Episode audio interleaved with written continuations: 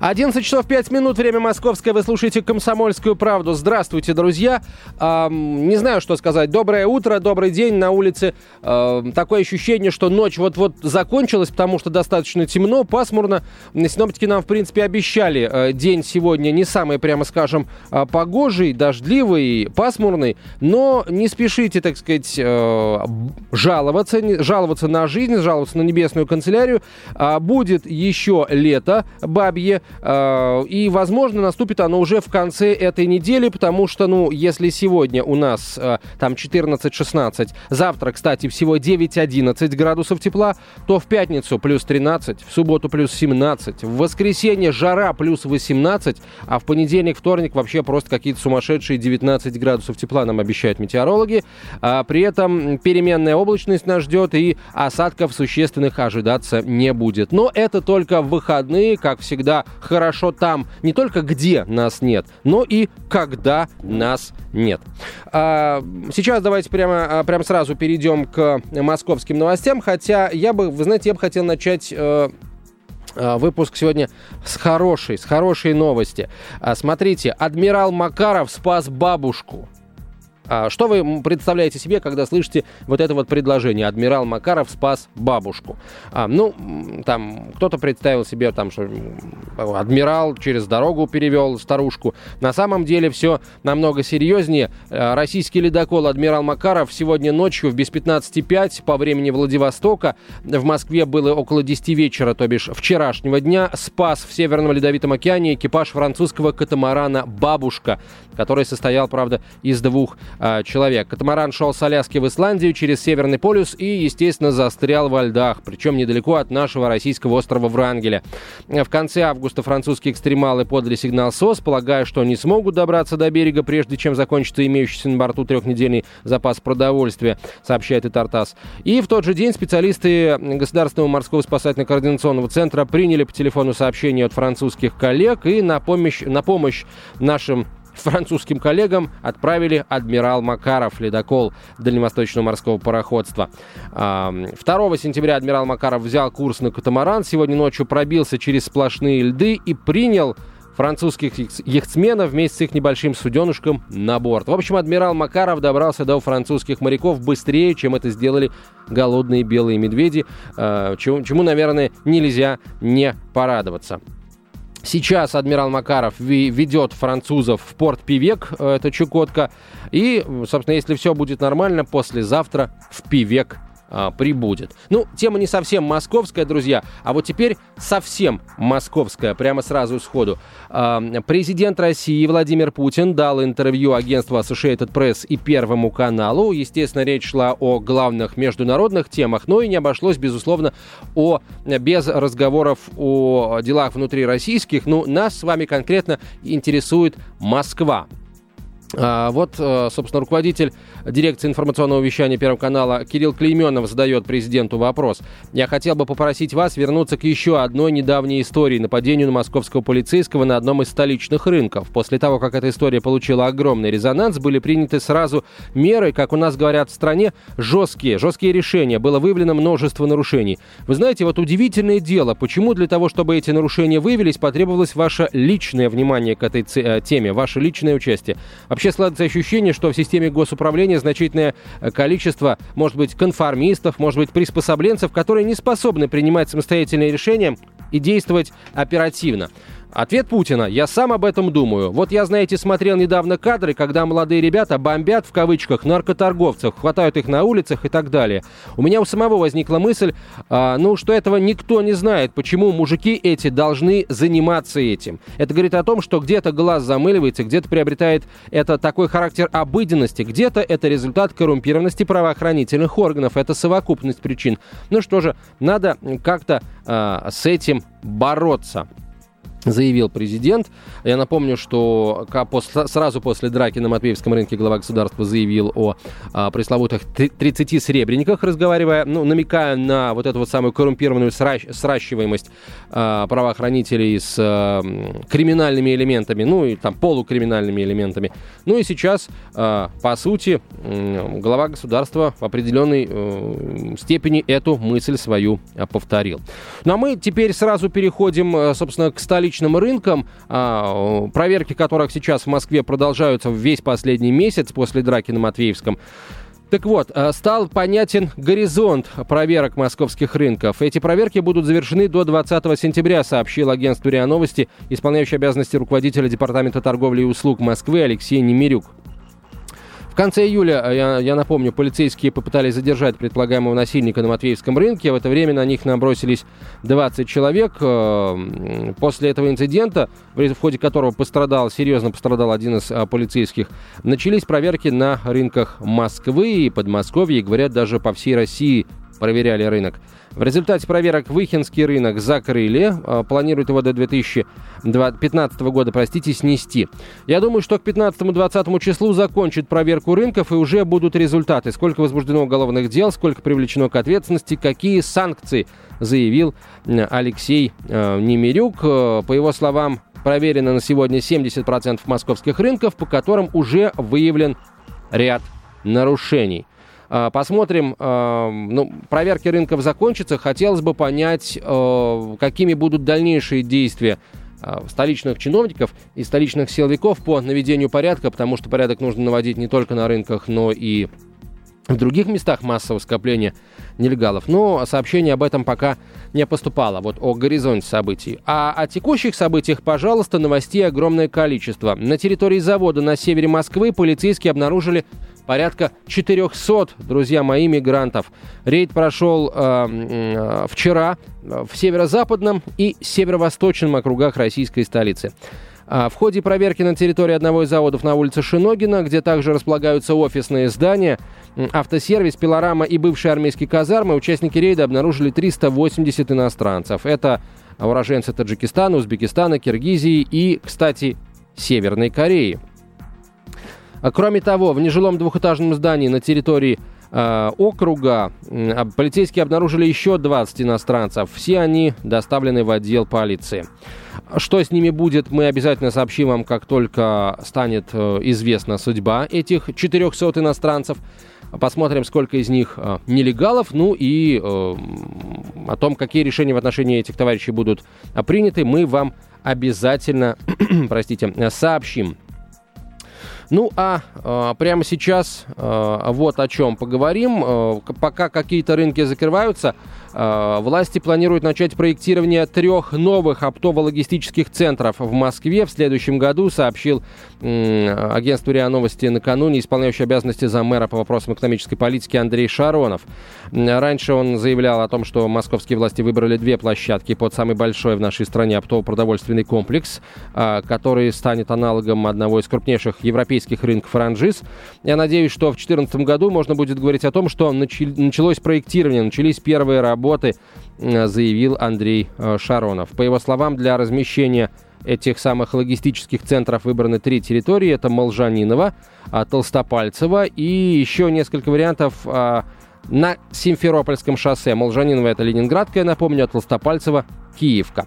Выбор этот обусловлен тем, что именно эти три направления наиболее загружены с точки зрения сегодняшнего движения продовольственного трафика в Москву. Ну, проще говоря, овощи едут с юга, поэтому Киевское шоссе, Симферопольское шоссе вот э, традиционно загружены. Значит, надо на этих шоссе эти вот оптово-логистические э, плодоовощные базы выстраивать, э, считают в столичном правительстве. Ну, есть в этом определенная логика.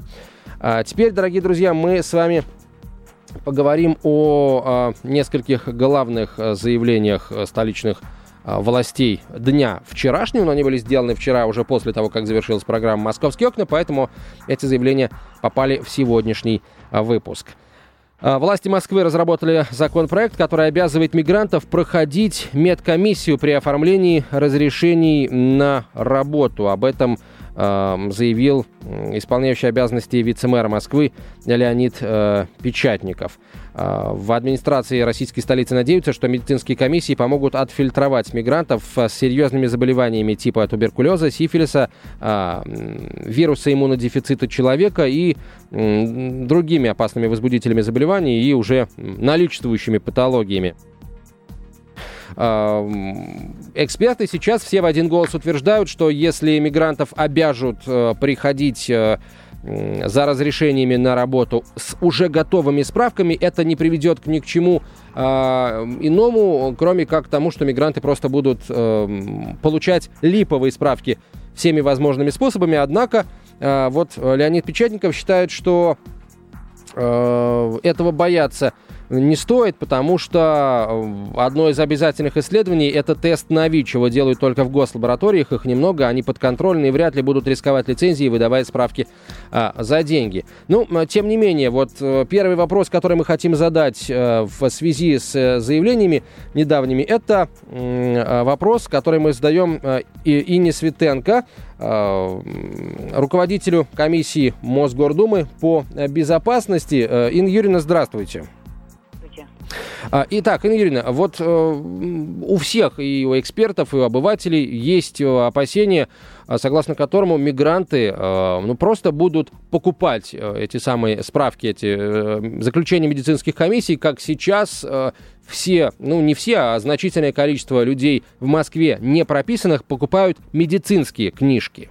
Есть ли у московских властей какой-то механизм, который позволит ну, поставить барьер между мигрантом и липовой справкой?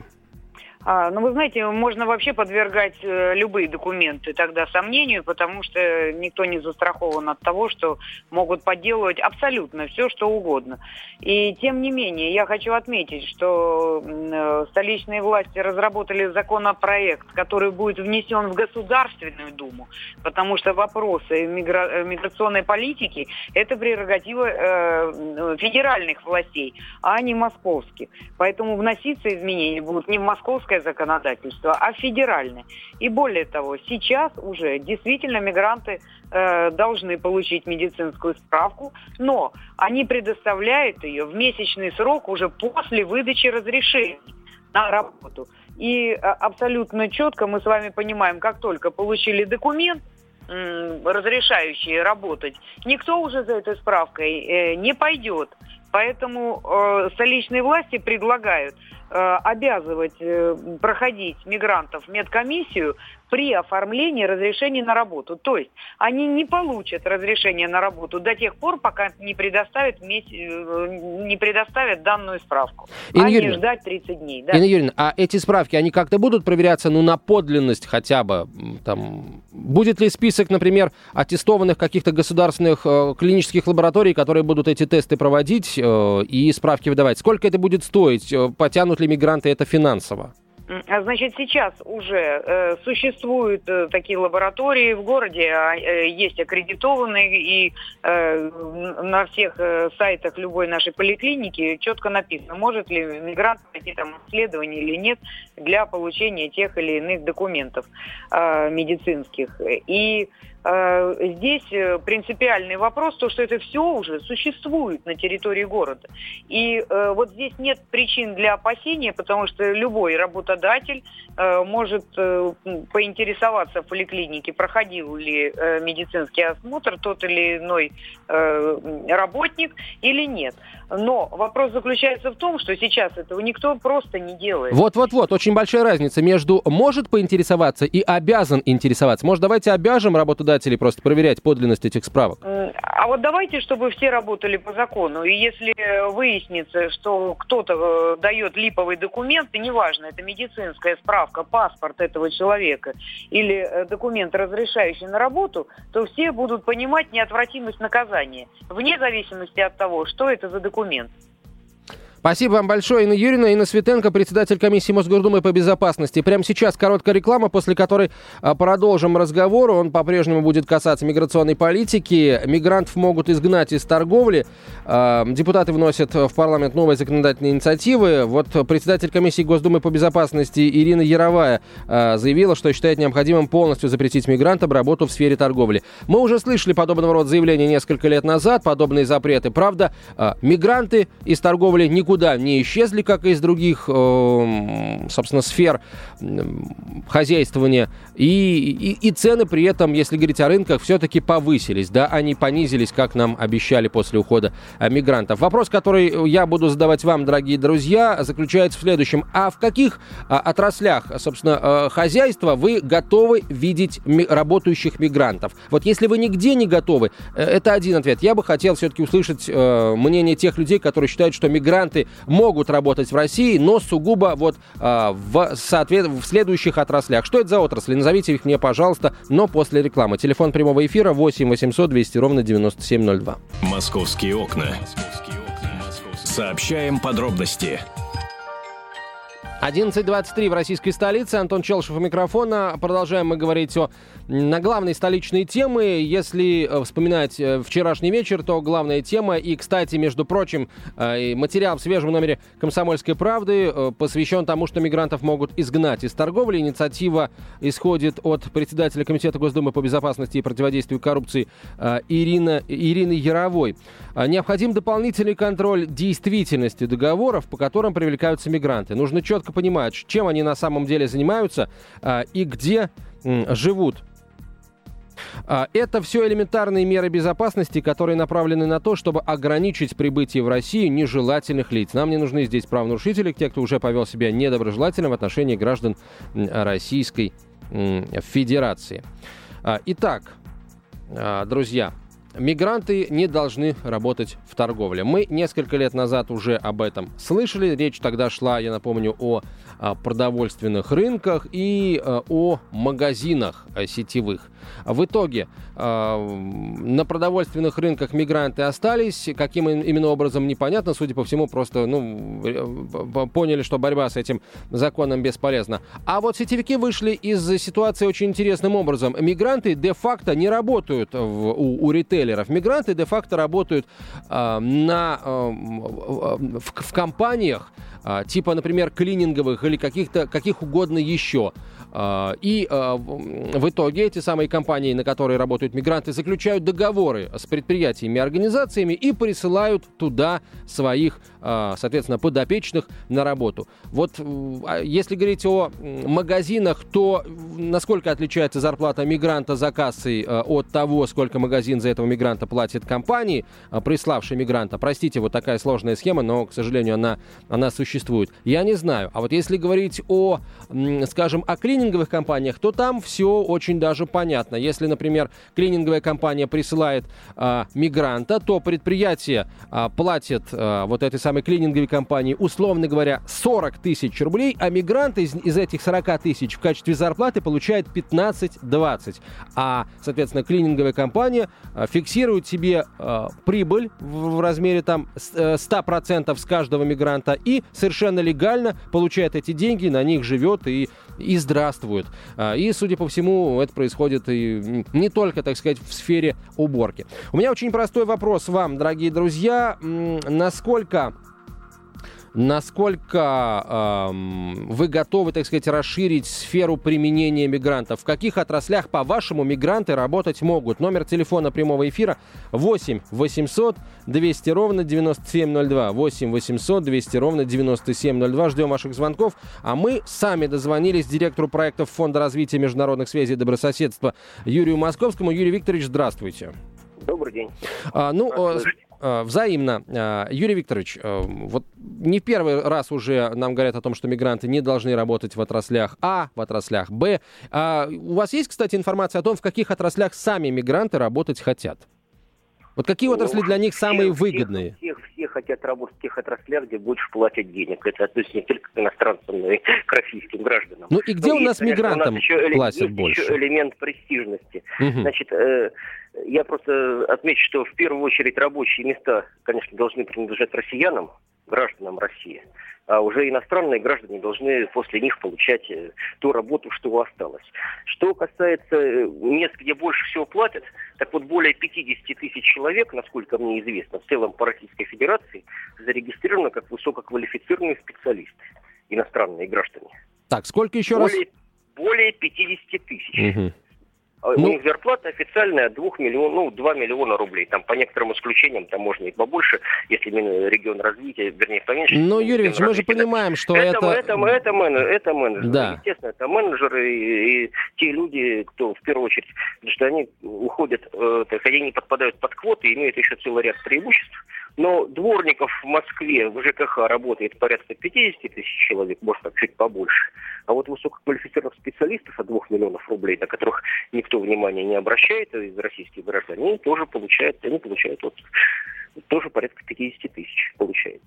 Очень интересно, конечно. Вот. Так, как думаете, получится у властей ограничить приток мигрантов в определенные сферы деятельности, в торговле, например? Ну, у нас власти очень сильные, они реально что захотят, то и сделают. Это, на мой взгляд, у нас сильное государство, оно может принимать очень многие решения. Вот. Но ведь вопрос в предпринимателях. Это как оружие щита, щит и меч. А предприниматели будут стараться от этих э, законов уходить. И задача государства как раз здесь сделать так, чтобы предприниматели, которые уклоняются от российских законов, получали свое, что называется, свои наказания. Сейчас вот в Москве, Московской области, а также в Санкт-Петербурге, например, э, штраф за одного нелегально работающего иностранца полтора миллиона рублей с предприятия. То есть вот, пользуясь случаем, еще раз об этом просто напомню. Полтора миллиона рублей было 800 тысяч. И, кстати, штрафы накладываются, например, э, за этот э, период времени по Москве, наверное, э, ну, под миллиард с лишним рублей штрафов на предпринимателей-то наложили, а может даже больше. И они взыскиваются процентов там 30-40 уже довели до взыскания штрафов. Mm-hmm. Ну, вы знаете, Юрий Викторович, то, есть... То, то есть фискальные органы работают, а предприятия, несмотря на это, предприниматели пытаются все равно брать дешевую, выгодную рабочую силу. Нужно сделать так, чтобы это было им менее выгодно. Например, необходимо все-таки реально уравнять э, российских граждан и иностранных в области налогообложения потому что даже в этой части э, нанимать иностранного гражданина предпринимателю выгоднее. На, нанимать нелегального иностранного гражданина выгоднее, нелегального. Даже, даже, да, даже легального даже легального, потому что там не платит фонд социального страхования, не платит пенсионный фонд, и, соответственно, уже день, а денежек-то получается очень много, ведь мы угу. реально платим э, налогов под 70%, э, если все сложить на нашу зарплату. Спасибо. Человек, человек угу. и еще просто дополню, дополню, сейчас необходимо делать выносные единые миграционные центры. Вот мы этим активно сейчас занялись, в том числе, чтобы иностранцы угу. проходили, что называется, подготовку непосредственно в местах, откуда они прибывают. Приезжают, ага да, при, при, приезжают. И там, там же проходили дактилоскопию, э, медицинское предварительное освидетельствование и так далее, и так далее. То есть многие вещи необходимо выносить на территорию стран исхода.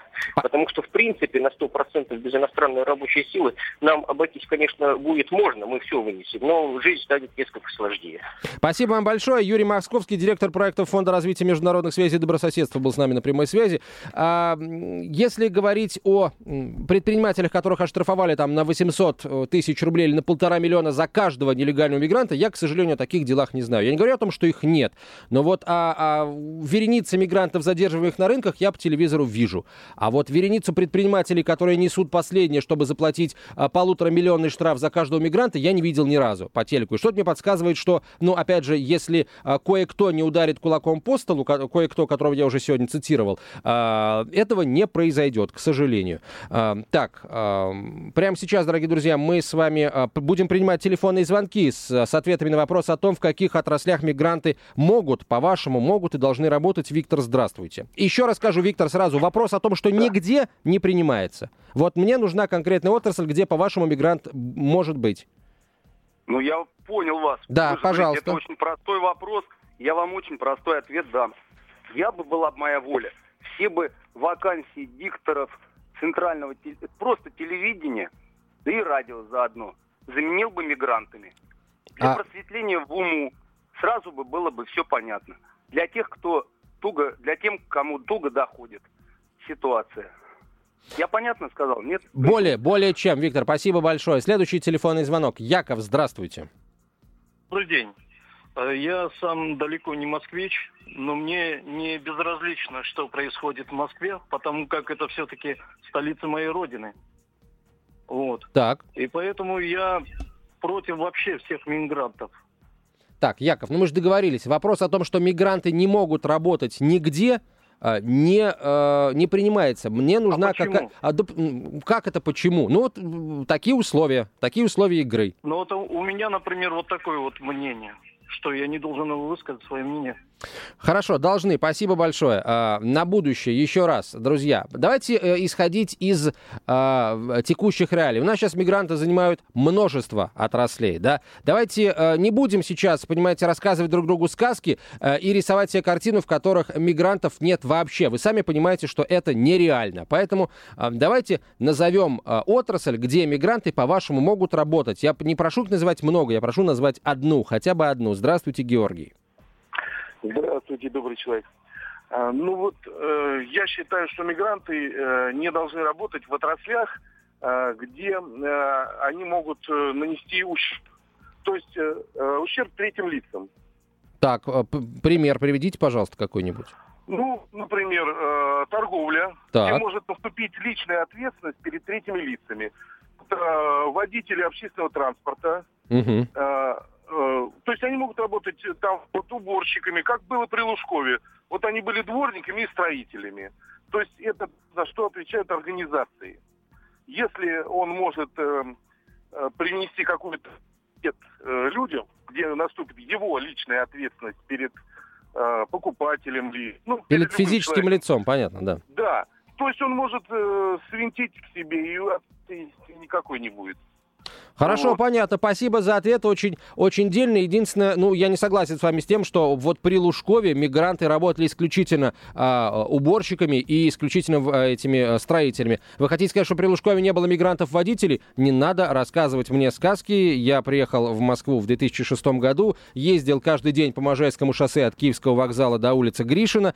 И э, кто работал и до сих пор, кстати, работает водителями на маршрутках, которые ездят в ту сторону, прекрасно знаю. Поэтому вот не будем грустным. Сейчас э, не будем о грустном. Сейчас у нас веселая реклама, э, после которой мы вернемся в студию и поговорим, друзья мои, э, вот о чем. Россияне ни в коем случае не хотят никому рассказывать о сумме своей зарплаты, даже близким людям. Боятся или стыдятся? Попытаемся разобраться после рекламного блока. Московские окна. Нам видны любые изменения. 11 часов 48 минут, время московское. Окна тоже московские. Антон Челшев у микрофона. А, итак, э, друзья, мы сейчас поговорим о наших зарплатах. Не, э, не переживайте, я цифры вас называть не заставлю, если только вы, конечно, сами не захотите этого сделать. Мы поговорим вот о чем. Мне показался интересным опрос, который провел э, исследовательский центр портала SuperJob.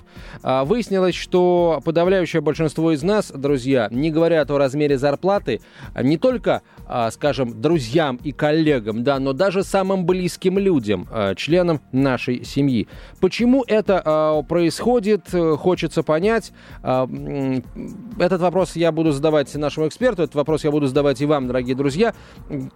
Расскажите нам и всем окружающим э, тоже, а, почему вы не э, называете окружающим нам, скрываете сумму своей зарплаты. Вот это вот, это, это число, простите, э, да, это число э, с определенным количеством нулей. Вот давайте, наверное, вот сузим вопрос. Вы не называете свою зарплату, потому что вы стесняетесь, или вы не называете свою зарплату, потому что вы боитесь. А, первый вариант, и, соответственно, есть вариант, согласно которому вы называете свою зарплату, просто потому что не стесняетесь и не боитесь. 8 800 200 ровно 9702, телефон прямого эфира, 8 800 200 ровно 9702. Опрос этот проводился а, в целом по стране, но мне кажется, что для Москвы эта тема, а, ну, скажем так, более актуальна в связи с ну, общим ритмом жизни и тем, что многие приезжают, так сказать, Москву покорять, а покорение Москвы во многом заключается а, в а, поиске, обнаружении места работы, которое обеспечивает вас а, высокой зарплатой. Итак, мы э, дозвонились Дмитрию Сейнову, президенту психологического центра 5Да, психологу, коучу, бизнес-тренеру. Дмитрий Витальевич, здравствуйте. Здравствуйте. Ну вот как думаете вы, мы не называем зарплату, потому что мы э, боимся или потому что мы в основном стесняемся? Вы знаете, здесь и та, и та ситуация присутствует. Дело в том, что, с одной стороны, финансовое состояние – это признак статуса определенного, да? Да. Каждый из нас стремится повысить свой статус. Если у вас зарплата недостаточно высокая, вам, в общем, не стоит ее озвучивать. С другой стороны, э, нам 70 лет внушали, что богатые люди все жулики. Понимаете? Да, При советской власти. понимаю.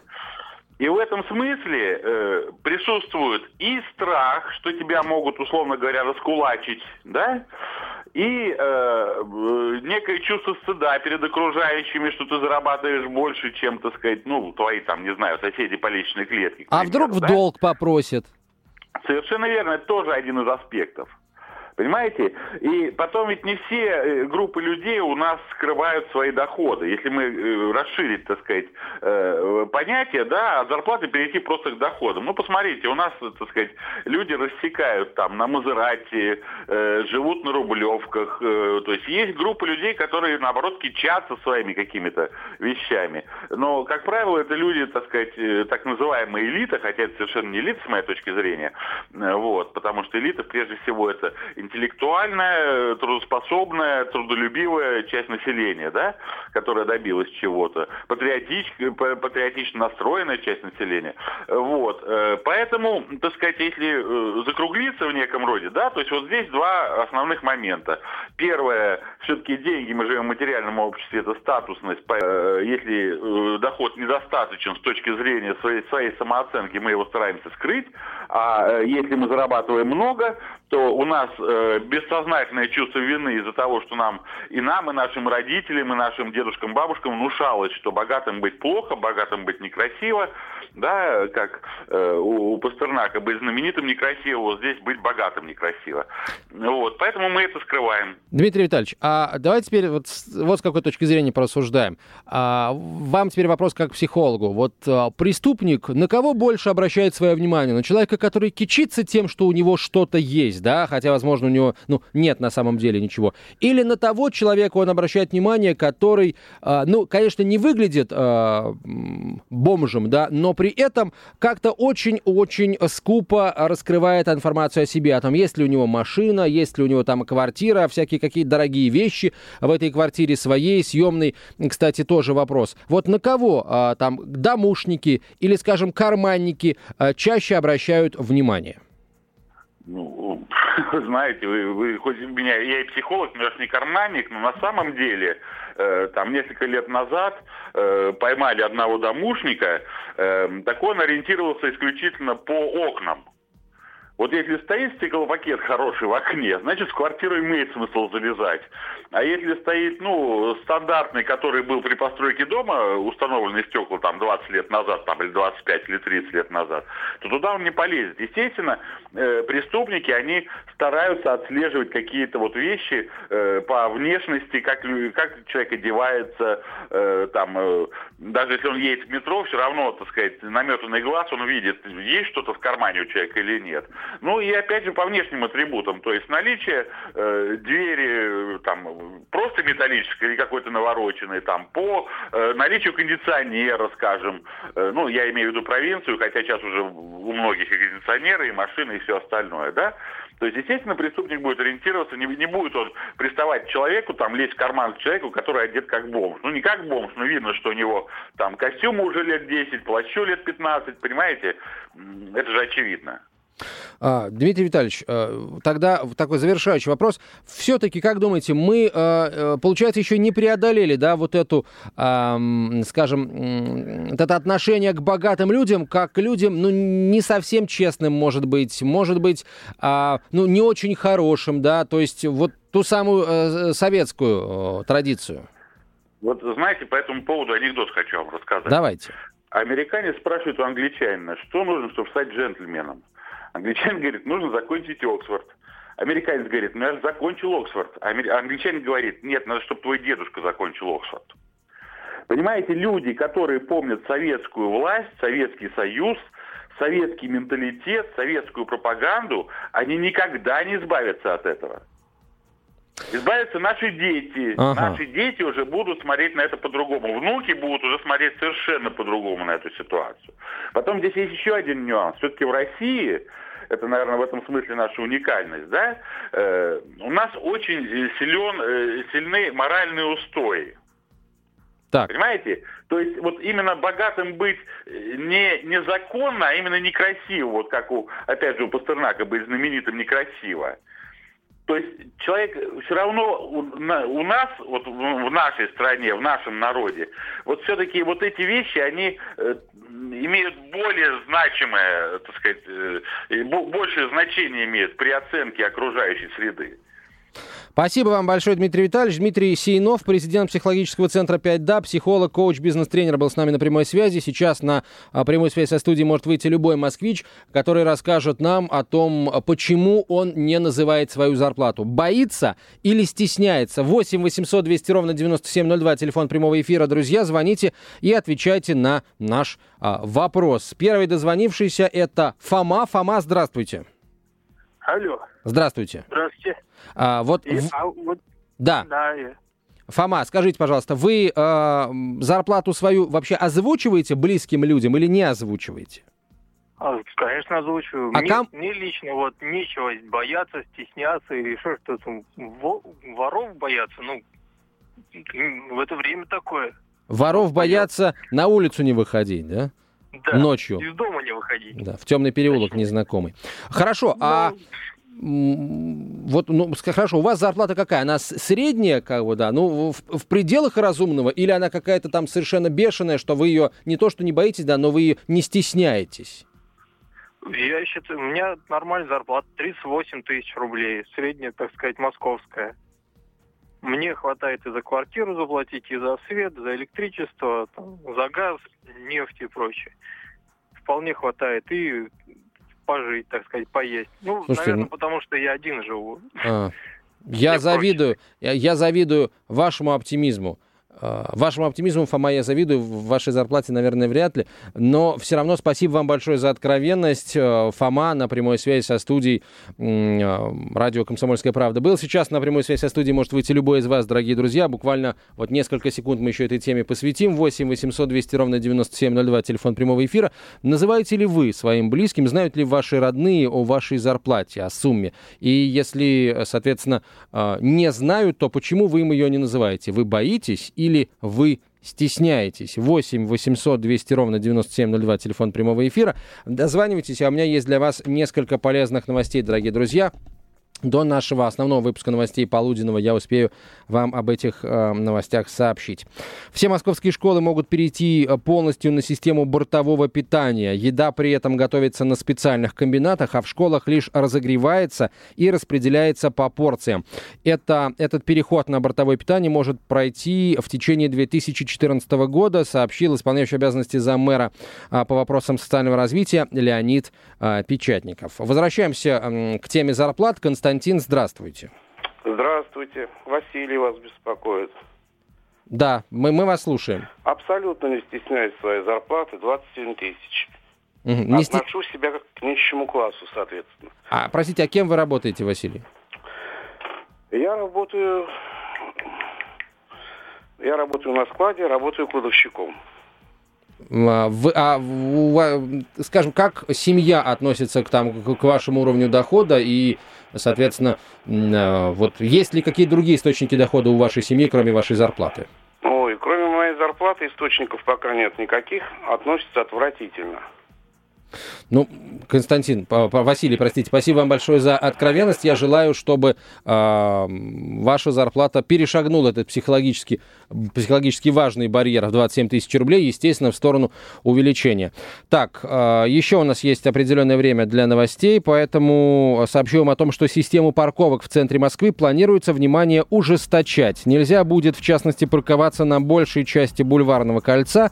Об этом заявил исполняющий обязанности заместитель мэра по градостроительству государственной политики и строительству Марат Хуснулин.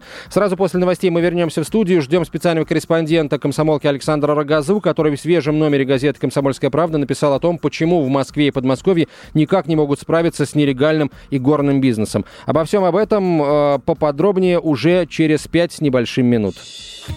«Московские окна». Обсуждение главных новостей мегаполиса –